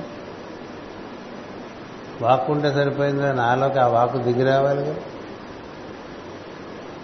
వాకు నాలోకి దిగిరాకపోతే నేనేం చెప్పగలను? వాక్కు ఉచ్చరించాలంటే ఏం ఉండాలి నిశ్వాసం ఉండాలి. నిశ్వాసం లేకపోతే ఉచ్చరించడం నిశ్వాసం ఉండాలంటే ఉచ్ఛ్వాసం ఉండాలి. అంతేనా? ఉచ్ఛ్వాస కారణంగా ఏర్పడినటువంటి నిశ్వాస ఆధారంగా మనం మాట్లాడుతూ ఉండేది ఇది నిత్యం జరిగే పని. సో ఎవరు ఎవరి ఆధారం అంటే ఉచ్ఛ్వాస ఆధారం. మన గాలి పీల్చకపోతే గాలి వదలలేము వదలడానికి ఏముండదు? గాలి పీల్చి వదిలేప్పుడే మాట్లాడతాం. గాలి పీలుస్తూ మాట్లాడలేరు ఎవరు. కదా? మాట్లాడు గాలి పీలిస్తే ఎవడు మాట్లాడలేడు? గాలి వదిలేప్పుడు మాట్లాడతాడు. నిశ్వాస ఆధారంగా మాట్లాడతాం. ఉచ్ఛ్వాస ఆధారంగా నిశ్వాసం ఉన్నది. ఆ ఉచ్ఛ్వాస రూపంలో నీలోకి దిగి వచ్చేవాడిని హరి అంటారు. మొత్తం బయటంతా వ్యాప్తి చెందినటువంటి తత్వము. నీలోకి ఉచ్ఛ్వాసగా దిగి వస్తుందని అదే. హరి అంటే అర్థం మొత్తం అవుతుంది చెప్తారు. భగవంతుడు హరి అయి దిగి వస్తుంటారని కాటికి ఎంత అక్షరాలతో వేస్తారు హెడ్డింగ్ పెట్టారు. అంటే ఏంటి ప్రతినిత్యం మనలోకి ఉచ్ఛ్వాస రూపంలో దిగొస్తూనే ఉన్నాడు. దిగొస్తుంటే మనం ఏం చేస్తాం మనం అసలు గమనిస్తాం గమనిస్తాం? ఇంకే అట్లా సుళ్ళువాగుడు వాగమంటే వాగేస్తాం తప్ప ఈ సుళ్ళువాగుడికైనా ఆయనేగా ఆధారం? సుళ్ళు సుళ్ళువాగుడు వదిలేటది హామ్లెస్ ఊరికే టైం కిల్లింగ్ తప్ప నీకు హామ్ తప్ప ప్రపంచానికి వెళ్ళేది ఇంకా అసత్యం మాట్లాడితే సత్. ఏది? నీలోకి దైవం దిగి వస్తే దాని వినియోగం ఎలా ఉంది నీకు బయట ఈ దిగి రావటం అనేటువంటిది భావంలోకి దిగి వస్తాడు భావాలు వ్యక్తం చేస్తుంటాం వాక్కు ద్వారా. భావాన్నే మళ్ళీ చేతలుగా కూడా బయటికి వ్యక్తం చేస్తుంటాం కదా నిత్యం హరిలా దిగుతూనే ఉంటాడు. ఇలా దిగివచ్చే హరిని మరి దిగివచ్చే హరిణి గురించి మాట్లాడటం అంటే ఎవరు దిగి వచ్చారో వాళ్ళ గురించి మాట్లాడటం కదా? ఎవరు దిగి వచ్చారో వాళ్ళ గురించి మాట్లాడటం పద్ధతండి.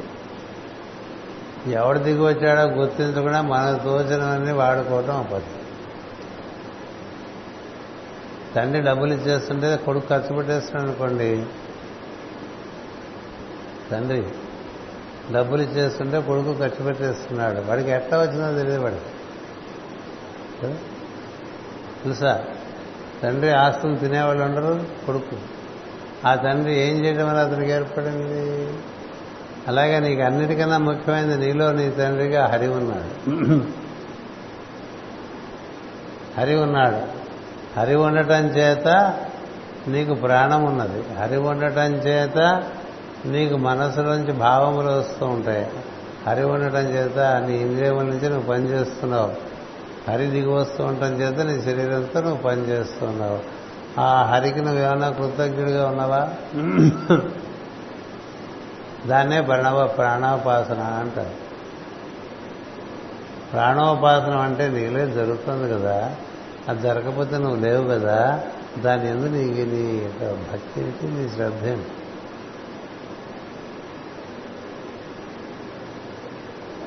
చెప్పండి. కాసేపు గాలి ఆడకపోతే చచ్చిపోతాం కదా. చచ్చిపోయే లోపల ఎంత పీక్కుంటాం? కదా? కదా? అందుకని ప్రాణోపాసన చాలా ముఖ్యం. ప్రాణవోపా ప్రాణోపాసన నుంచే ప్రణవోపాసనలో ప్రాణోపాసనలోంచి ప్రణవోపాసన. అందుకనే శ్వాసతో ముడిపెట్టి దైవస్మరణ చేయమంటారు. హరి అనే రెండక్షరములు కదా. హరిని తెలుసుకోవటం అంటే కృతజ్ఞతతో. ఆ హరికి చాలా నామాలు. కదా? సహస్రనామాలు రాసుకున్నాం. హరియను రెండక్షరముల హరియంతును పాతకముల నంబుజనాభ హరిని నామస్మరణము హరిహరి పొగడంగమచనే హరి శ్రీకృష్ణ. కృష్ణ అన్న రెండక్షరాలే రామ అన్న రెండక్షరాలే కదా? శివ అన్న రెండక్షరాలు అంటే రెండక్షరాలు ఉంటాయండి ద్వయ ద్వయాక్షరని ద్వయాక్షరం అంటే నీ శ్వాసలో ముడేస్తుంది అందుకని మనం శ్వాసలో ఉండేటువంటి దిగివచ్చేవాడు ఆధారంగా జీవిస్తున్నాం. దిగివచ్చేవాడు ఆధారంగానే సమస్తం సమకూరుతుంది. ఈ దిగివచ్చేవాడి గురించి నీకు ఎంత భావన ఉంది? కృతజ్ఞత ఎక్కడుండాలి? ఎక్కడుండాలి? మనము మామూలుగా మనకి ఎవరు లేకపోతే మనకి గతి లేదో వాళ్ళని గురించి అది ఆలోచించిన ఆలోచన. అదే కృతజ్ఞత. ఆలోచన. మనమే అనుకుంటాం. మనమేమిటి వెంటిలేటర్లు పెట్టినా ఆడదు. కదా ఇలా వెంటిలేటర్లో పెడుతుంటే ఆ బిల్లు చూస్తుంటే అసలు ఆడదు. ఇక వెంటిలేటర్ కాస్త చాలా ఎక్కువ. కదా? వెంటిలేటర్ మీద పెట్టారండి అంటాడు. పెట్టారండి. ఐదు రోజుల తర్వాత డాక్టర్ చెప్తాడు జాలి కలిగి వీడు ఉన్నాడు ఈ బిల్లు పెరిగిపోతుంటుంది పట్టుకోకూడదా? అని అడుగుతుంటాడు పట్టుకుపోతే పోతాడు. ఇంకా పోవటానికే సిద్ధపడ్డాడు అనమాట సిద్ధపడ్డాడని హరి పని. హరి దిగి రాకపోతే కష్టం. అంటే ఎవరు మాట్లాడినా హరిని ఉద్దేశించే మాట్లాడతారు. హరి అనండి రామ అనండి. పోనీ ఏ పని చేయట్లేదు అనుకోండి ఎప్పుడు పని చేయం ఎప్పుడు మాట్లాడక్కర్లేదు. ఎప్పుడు మాట్లాడక్కర్లేదు. ఎప్పుడు మాట్లాడాలి? నోరిచ్చాడు కదా అని ఎప్పుడు మాట్లాడాలి? రైస్ దగ్గర నుంచి మాట్లాడాలి. పోనే మాట్లాడేవనుకో హరిని ఉద్దేశించి ఎంత మాట్లాడుతున్నా? అదండి ఇక్కడ హరిని ఉద్దేశించి మాట్లాడటం అంటే ఇందులో చాలా చతుర్ముఖ బ్రహ్మ తన కుమారులతో తన కుమారులు అనుకుంటున్నాడు కదా అనుకొనిస్తారు అంతేగా మనకైనా అంతే కదా? మన అబ్బాయి మా అబ్బాయి అంటుంటా కదా. మా అబ్బాయి ఏమిటి? వాడు అంతకు ముందున్నవాడే నేను నుంచి వచ్చాడు. నీ కోసం వచ్చాడో వాడి కోసం వాడు వచ్చాడో దేనికోసం వచ్చాడో మాకు తెలియదు. కదా? అందుచేత నాయనలారా భగవంతుని స్తోత్రము నేర్పేదని తెలుసుకురుడు అన్నాడు. ఎందుకు భగవంతుని స్తోత్రం చేయాలో చెప్తున్నాడు. కృతజ్ఞత. కృతజ్ఞత. ఎందుకండి ప్రార్థన చేస్తేనేనా? కృతజ్ఞత. ధర్మజ్ఞాశ్చ కృతజ్ఞాశ్చ. కృతజ్ఞత లేని వాడికి ధర్మమే తెలియదు. కదా? వెనకాల కాబట్టి పదాలు దీని తర్వాత దొరకపోకండి ముందుదే. ధర్మజ్ఞశ్చ కృతజ్ఞ. ఇప్పుడు రాముడు జటాయువు సీత కోసం మరణించినప్పుడు ఎంత కృతజ్ఞత చూపిస్తారో అది అతని యొక్క ధర్మజ్ఞత తండ్రి కోసం అరణ్యవాసం చేశాడు అవసరం లేకపోయినా. అందుకనే దశరథుడు కృతజ్ఞత చూపించడానికి కనిపిస్తాడు చివరిలో కనిపించి ఆశీర్వదిస్తాడు కృతజ్ఞత. కృతజ్ఞత లేని వాడికి ఈ ప్రపంచంలో ఏం లేదు. చేసిన మేలు మరచుట అనేది దానికన్నా భయంకరమైన అధర్మం ఇంకోటి ఒక్క ఇంట్లో పూట అన్నం తింటే ఆ ఇల్లు కలకాలం బాగుండాలనే భావన చేసి తినాలటండి. అది మన సాంప్రదాయం.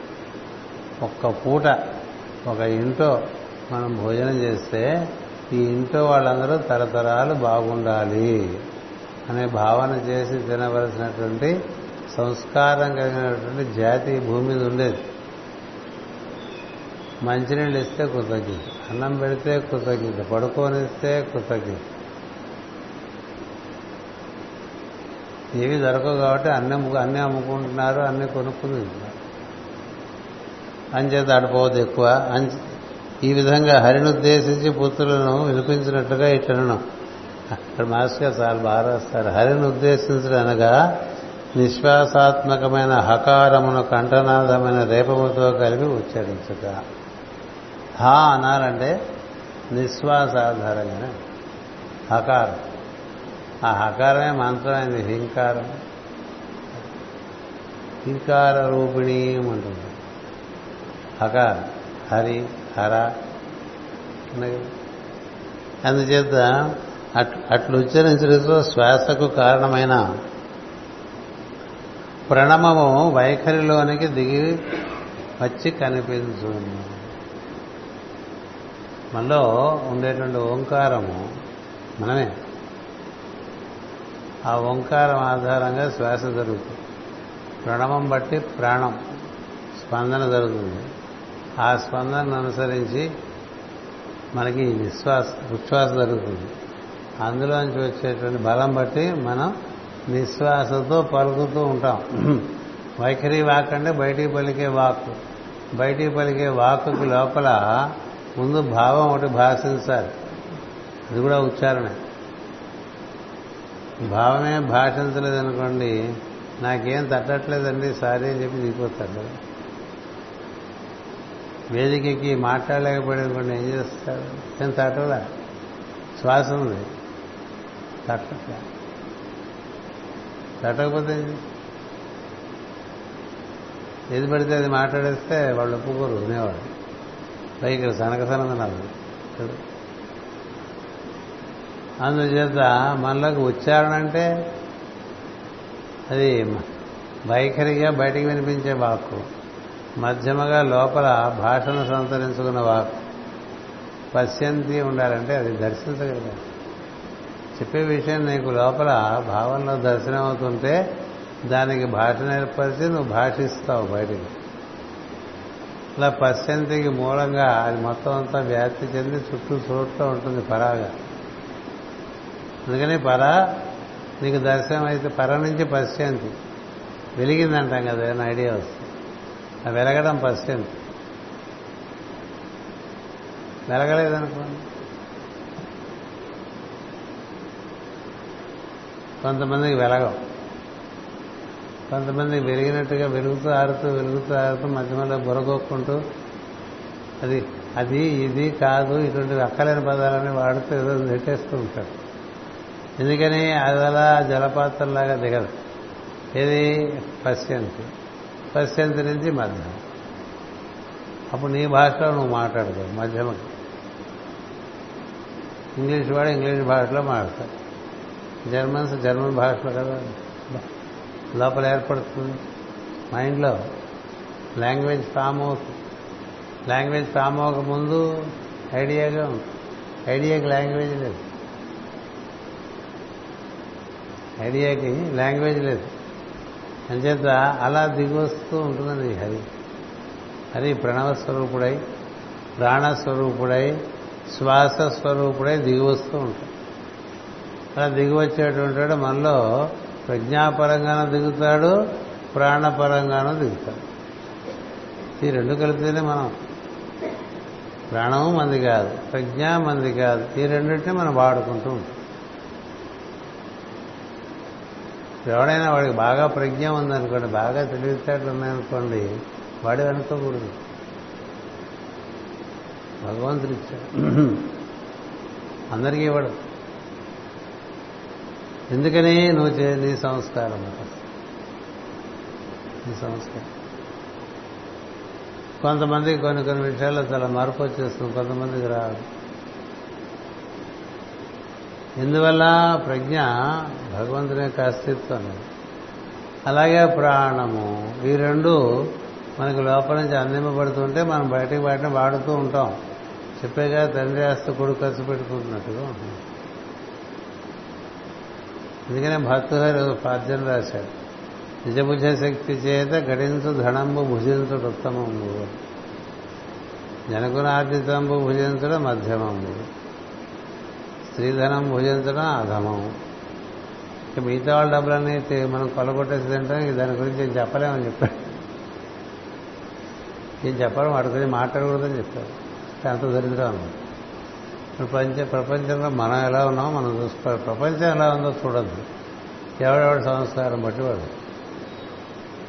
అందుచేత ఈ ఉచ్చారణగా హరిని ఉద్దేశించి పలుకుతున్నానంటే అర్థం ఏంటంటే ఇప్పుడు నాలోకి మీకు చెప్పబోతున్న విషయం అంతా కూడా హరి నాకు అందిస్తే మీకు అందిస్తున్నానండి. హరి నాకు అందిస్తే మీకు అందిస్తాను అనుకునేటువంటి వాడు హరిభక్తుడు. అంతే కదా? ప్రజ్ఞ అయినా ఆనే అందిస్తున్నాడు ప్రాణమైనా ఆనే అందిస్తున్నాడు. ఆయన అందించిన మన ఊళ్ళో సవ్యంగా పంచగలిగితే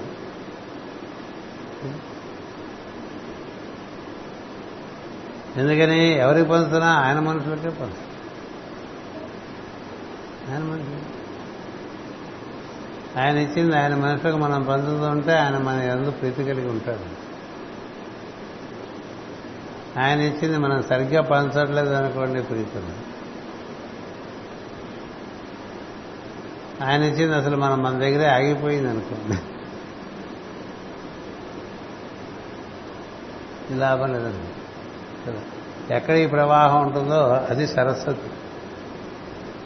సరస్వతి అంతేత వాగ్రూపమైన ప్రణవమును తన నుండి జీవుల శ్వాసలుగా ఉచ్చరించుట బ్రహ్మ నేర్చిన విద్య. ఎంత సృష్టికర్త కన్నా పనిచేసిన వాళ్ళు ఎవరుంటారండి? ఇప్పుడు సృష్టికర్త కన్నా నేను బాగా పనిచేశానని సృష్టిలో ఎవడు చెప్పడానికి ఉండదు ఉంటుందా.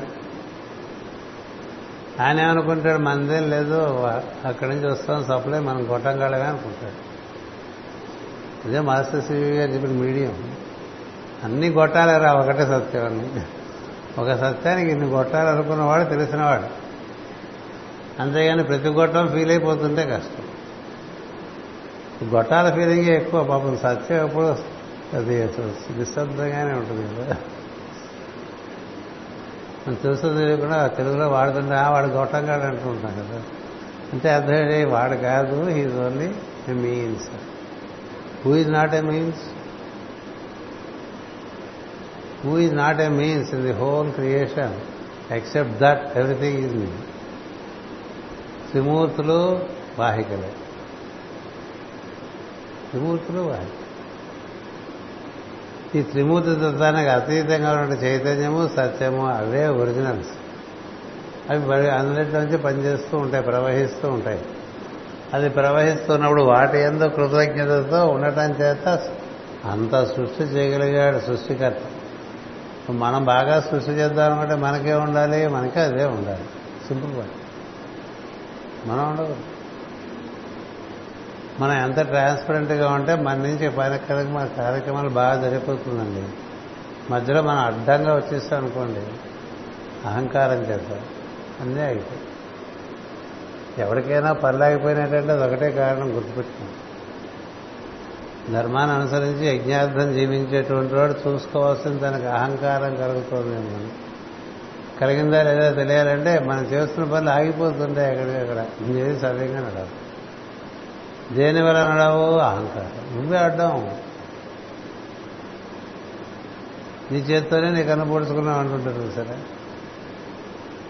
మనకి మనం అంతా జ్ఞానం రాకముందు కాళిదాసులు లాంటి వాళ్ళు. జ్ఞానం రాకముందు కాళిదాసు తను కూస్తున్న కొమ్మ కొట్టేసుకునేవాడు కదా. కింద పడిపోతుండేవాడు. ఇదేంటి కొమ్మ కొడితే నేను పడిపోయానని? అలాగే మనం మనని మనమే పడేసుకుంటామండి ఎవడు పడేస్తా అలా ఏర్పాటు చేస్తారు సృష్టి అంతా.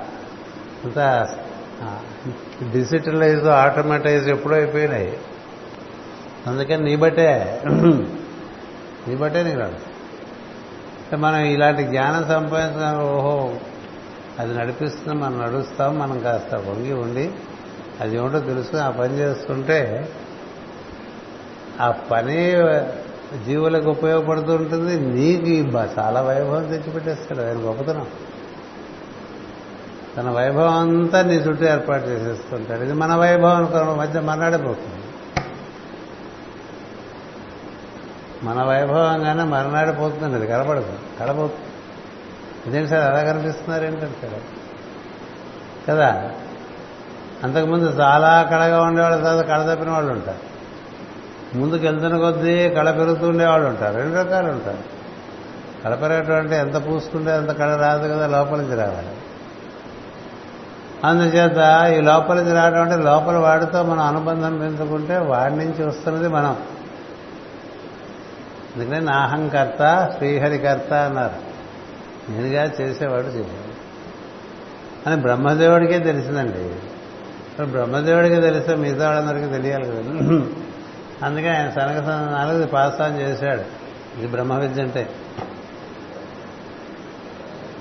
రుద్రుడు అసలు అదే ఇది కాబట్టి అలాగే ఉంటాడు అదే ఇది. నేను చేశాను నేను చేశానని శివుడు అండు విష్ణుడు అండు బ్రహ్మదేవుడు అప్పుడప్పుడు అనుకున్నప్పుడల్లా పడిపోయాడు. మహర్షులు కూడా అప్పుడప్పుడు పడిపోయిన వాళ్ళు ఉంటారు. మహర్షులు కూడా అప్పుడప్పుడు పడి- ఎప్పుడు పడిపోతుండే వాళ్ళు కాదు ఎప్పుడన్నా ఒకసారి పడిపో అందుచేత ఈ వాక్కు అంటే ఇక్కడ బయటికి వ్యక్తమయ్యేటువంటి అవ్యక్తం నుంచి వ్యక్తమయ్యేది. దాన్ని చూడటం కదా మనం పద్యం చదువుకుంటా. నేను ఎప్పుడు చూడగలను తల్లి అని పద్యం చదువుతాం భాగవతంలో. దాన్ని దర్శించడం అంటే మనలో ఇట్లా ఉచ్ఛ్వాసగా దిగి వచ్చి నిశ్వాసగా బయటికి వెళ్తున్నప్పుడు అదే ఇదిగా వెళ్తుందని చూస్తే నీ భావంలో ఉండేటువంటి శుద్ధత నీకే కనిపిస్తుంది.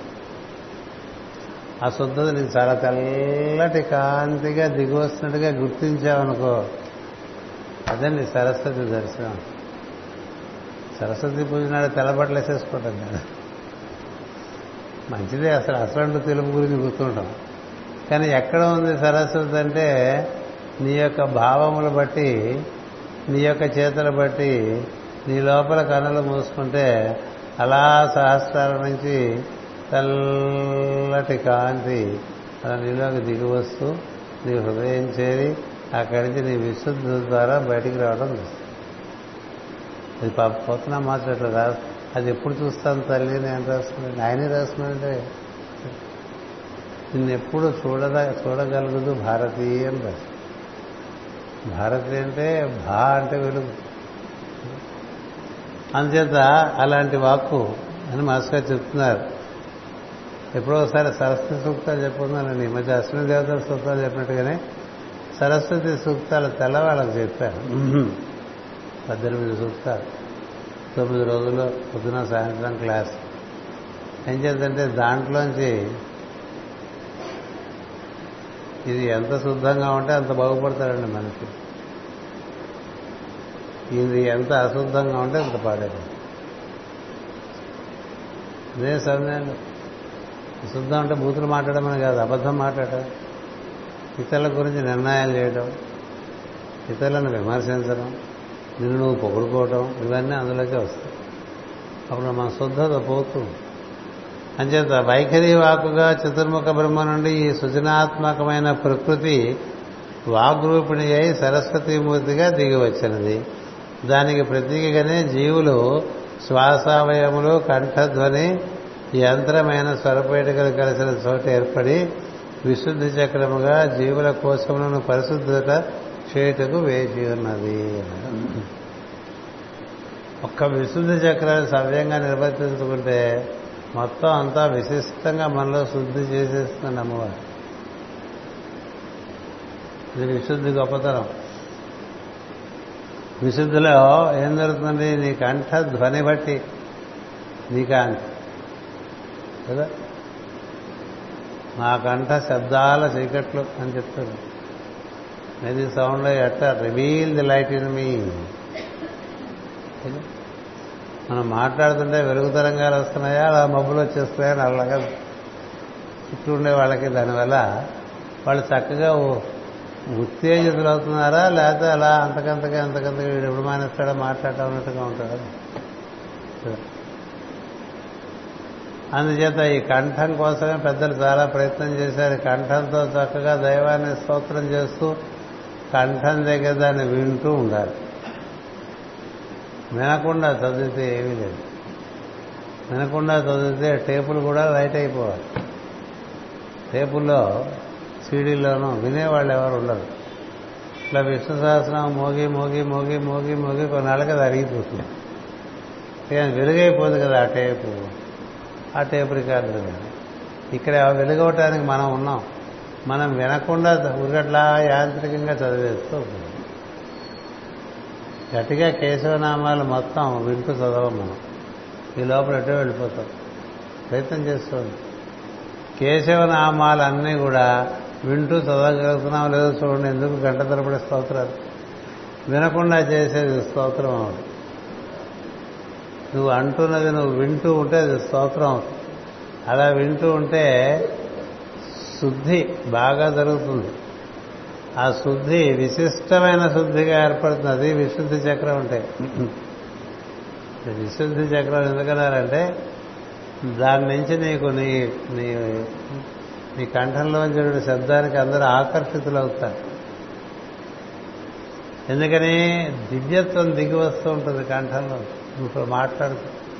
అలాగే చేతల్లోకి దిగి వచ్చేస్తుంది.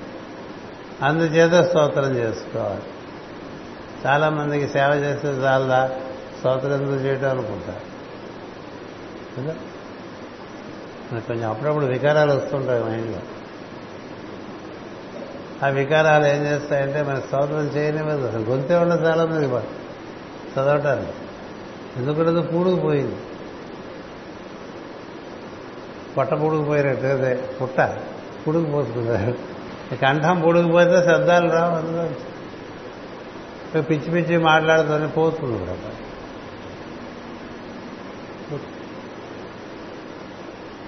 అంచేత విశుద్ధి మనకు నిర్మాణం చేసుకుంటే విశుద్ధి మన సహస్రానికి ఆజ్ఞకి అనాహతానికి కమ్యూనికేటింగ్ పాయింట్ బయట అంతేకాదు ఈ విశుద్ధి మన మణిపూరకానికి స్వాధిష్టానికి మూలాధారానికి కూడా అదే అనుసంధానం. అందుకని మూడు దిగువ కేంద్రాలు మూడు ఎగువ కేంద్రాలకు మధ్యస్థమైనటువంటిది విశుద్ధి. అందుకని ఏడు చక్రాల్లో విశుద్ధిని మధ్యస్థంగా చెప్తారు. అనాహతాన్ని ఐదవ చక్రంగా చెప్తారు. ఆజ్ఞ ఆరు సహస్రారం ఏడు. అలా చెప్తారు. అందుకే విశుద్ధి ఎలా వాడాము? ఈ లోకం కోసం రకరకాలుగా మాట్లాడతాం కదా. మాట్లాడుతుంటే అది పోతుంది. ఎందుకని తాపత్రపడ్డారండి మహాత్ములందరూ సత్యం కోసం. మాటకు ప్రాణము సత్యము. వీళ్ళంతవరకు సత్యమే మాట్లాడడానికి ప్రయత్నం చేయి. వీలు పడకపోతే మౌనంగా ఉంది అసత్యం మాట. కదా ఆ సత్యం కూడా ప్రియంగా ఉంటే మాట్లాడలేకపోతే మాట్లాడగలండి అని చెప్పారు. అలా చేయటం వల్ల ఏమిటంటే విశుద్ధికి అదో ఒక ప్రత్యేకమైన శిక్షణ అది. సౌండ్ అనే పుస్తకం అందులో అన్ని చెప్పాను ఏ విధంగా విశుద్ధిని వాడతాం. సౌండ్. ఆ తర్వాత సరస్వతి ది వర్డ్ అని ఒకటి ఇచ్చారు. రెండు పుస్తకాలు ఆంగ్లంలో. జ్ఞానం అంతా మనకి మన పరమగురుల దగ్గర నుంచి జ్ఞానం అందుచేత కేవల శాస్త్రవాక్యములు మామూలుగా మనకు బాగా మాట్లాడుతామని మనం మాటలు బాగా వాడుతూ ఉంటాం కదా లౌక్యంగా. అర్థంతో కూడినటువంటి వాక్యంకి పెద్ద ఏదో లేదంటున్నారు ఇక్కడ మాస్టర్ గారు. నీ వాక్లో ఎంత సత్యం ఉంటే దాని నుంచి అంత ఇతరులు ప్రభావితం అవుతూ ఉంటారు. నువ్వు ఎంత చతురతతో మాట్లాడితే కాస్త మురిపించిన వాడు అవుతావు నీకు కంఠదోషం వాళ్ళకే అనకదు అలాంటి వాళ్ళ గురించి రెండో అధ్యాయంలో భగవద్గీతలో శ్రీకృష్ణుడు చెప్తాడు పుష్పవాద రతులు అని. అంటే వాళ్ళు వర్షిస్తున్నట్టుగా అలా మాట్లాడేస్తారండి గంట సేపు. ఆ తర్వాత ఏం చెప్పాడంటే విన్నవాడికి ఏం ఉండదు నీకు. చాలా బాగా చెప్పాడు కదా ఏం చెప్పాడు ఏముండదు చాలా బాగా చెప్పాడు. వాడికి అది అలవాటు అయిపోతుంది అట్లా మాట్లాడటం వాళ్ళేం పనులు చేయరు. మాట్లాడటమే పని. వాళ్ళని ఆరేటర్స్ అంటారు. Orators are different from teachers అని చోటు రాస్తారు మాస్టర్ గారు. Teachers speak that which they perform. Orators speak all great things. పెద్ద పెద్ద పెద్ద పెద్ద విషయాలని షెల్లీ ఇలా అన్నాడు షేక్స్పియర్ ఇలా ఉన్నాడు. అలా అన్నాడు అబ్రహాం లింకన్ ఇలా అన్నాడు అని చెప్పుకునే వాళ్ళు ఉంటారు ఊళ్ళో. అబ్బాయి ఇది చాలా ఏ ఇది? వాడేం చేస్తున్నాడు? ఎంత బాగా మాట్లాడాడు అనేది ఎప్పుడు లెక్క కాదు. ఎంత పని చేశాడు? ఎంత పని లోకహితమైన కార్యం ఎంత చేసి నీ మాట వల్ల అలా జరగాలి. అందుచేత ఎవడు ఉచ్చరించినో వారిని ఆ నాదస్వరూపుడే పరిశుద్ధి చేయను. కేవల శాస్త్రవాక్యములుగా ఉచ్చరింపబడినప్పుడు అదే సరస్వతి శబ్దార్థములుగా మాత్రమే గోచరించను. దాని వలన పాండిత్య భారము తప్ప ప్రయోజనము లేదు. ఈ పండితులు చాలా శ్లోకాలు చాలా అన్ని వెల్లించేస్తూ ఉంటారు కదా టపటపటపటప చెప్పేసి. అలా భగవద్గీతలో శ్లోకాలు చెప్పేవాళ్ళు అలా భాగవతంలో పద్యంలో పదిహేను ఇరవై గడగడ గడగడ చెప్పేసి ఏమైనా చెప్పేసేవాళ్ళు నీకు ధారణ శక్తి ఉంటే ఎన్నైనా కానీ దాన్ని దేనికి వాడుతున్నాం అనేది లెక్క. ఎక్కడెక్కడవో ఎక్కడెక్కడో కోట్ చేసేసి పుస్తకం చూడకుండా చెప్పేసు అబ్బో అనుకుంటారు. బాగుంది. ఏం చేస్తాడు వీడు? అందుకని ఇట్లా ఈ శాస్త్రములు చదువుకుని బాగా పురాణములు చదువుకుని కేవలం ఉపన్యాసాలు చెప్తూ జీవితంలో ఎవరికి ఉపయోగపడకుండా డబ్బులు పోగేసిన వాళ్ళు కూడా ఉన్నారు. ఉన్నారు. డబ్బులు కాబట్టి కీర్తి. నీ కీర్తి ముఖ్యం కాదు ఎవరికి అందుచేత వాళ్ళ వాళ్ళకంతా మిగిలేదు పాండిత్య భారమే తప్ప ఇంకే ప్రయోజనం లేదు. సృష్టికి ప్రయోజనం లేదు వాడికి వాడి ప్రయోజనం లేదు.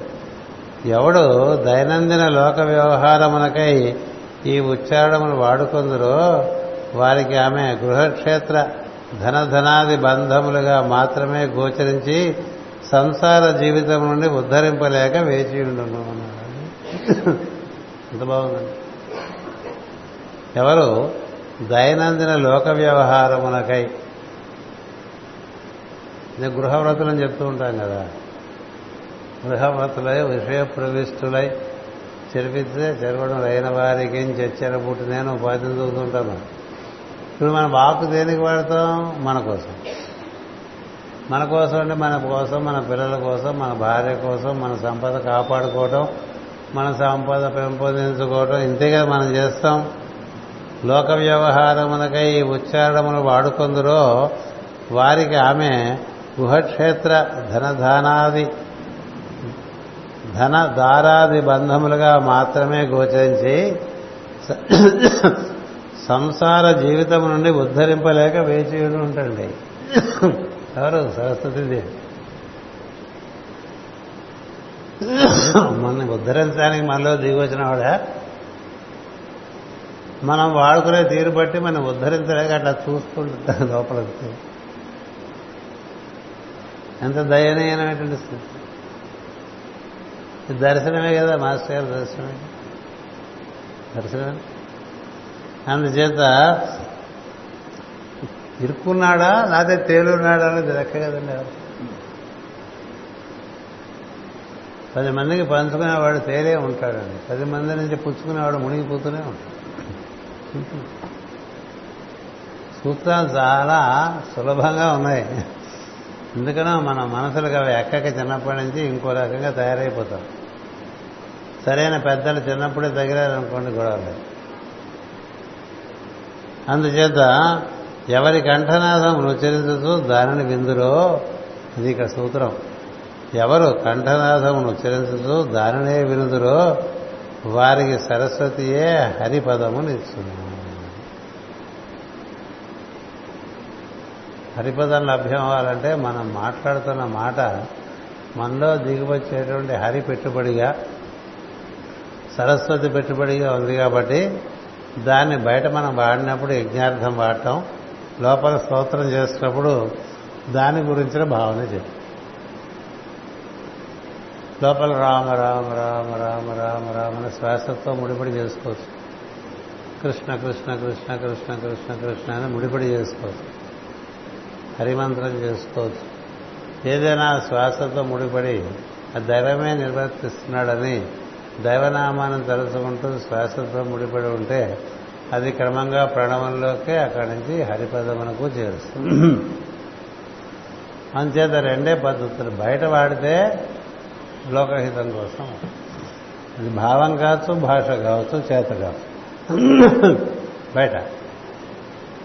బయట చేయాల్సిన పని లేనప్పుడు లోపల దాంతోనే కూడి ఉండాలి. అలా కూడి ఉంటే నీకు హరిపదం లభ్యమవుతుంది. వాక్కును వినియోగించి ఇతర విషయం నేర్చుకునుట ఆర్జించుట అని దాని అని దాని ప్రాధాన్యము తగ్గి ఆమెనే ఉద్దేశించి ఉచ్చరించుట వినుట అనే అంశమునకు జీవులు ప్రాధాన్యం ఇయ్యవలను. ఈ జీవులు నాతో నన్ను చూచుతూనే నన్ను చూడరు నన్ను వినుతూనే నన్ను వినరు అని సరస్వతి పలుకుతున్నట్లుగా ఋగ్వేద సరస్వతి సూక్తములందు వర్ణింపబడినది. ఇది మాస్టర్ వివరణ. ఏం దీన్ని బట్టి మనకేంటంటే మనలో హరి సరస్వతి రూపుడే బయటికి వ్యక్తం అవుతూ ఉంటాడు. దాన్ని ఏం చేయాలి మనం? అది లేకపోతే ఏం చేయాలి? దాన్ని ఏం చేయాలంటే విజ్ఞానం లోకహితులు. లోకహితం అంటే లోకహితంలో నీ కుటుంబం కూడా ఉంది. కుటుంబానికి కాకని కాదు కానీ కుటుంబానికే పరిమితి చేసేస్తే అది స్వార్థం. అందుకని లోకహితం దానికి పరిధులు పెరుగుతూ ఉంటాయి. అలా నీ వాక్కైనా నీ చేతైనా అందుకు పనికిరావు.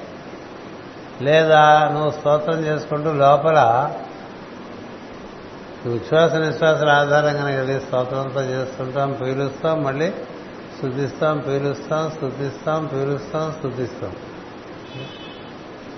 అది ఛందోబద్ధంగా జరగడానికి మనకు ఛందస్సులో ఇచ్చారు స్తోత్రాలు. అనుష్ఠుప్ ఛందస్సు గాయత్రి ఛందస్సు అని ఛందస్సులో ఇచ్చారు అంటే ఒక పద్ధతిలో అది మనకి సాగుతుంది. అలా సాగటం వల్ల లోపల శుద్ధి. ఈ చేతుల వల్ల బయట చేసే కార్యక్రమాల వల్ల నీ శుద్ధి పాడవకుండా చేసుకోవటం. అలా చేస్తే నీ విశుద్ధి నీకు హరిపదాన్ని చేసడానికి ఒక వాహిక.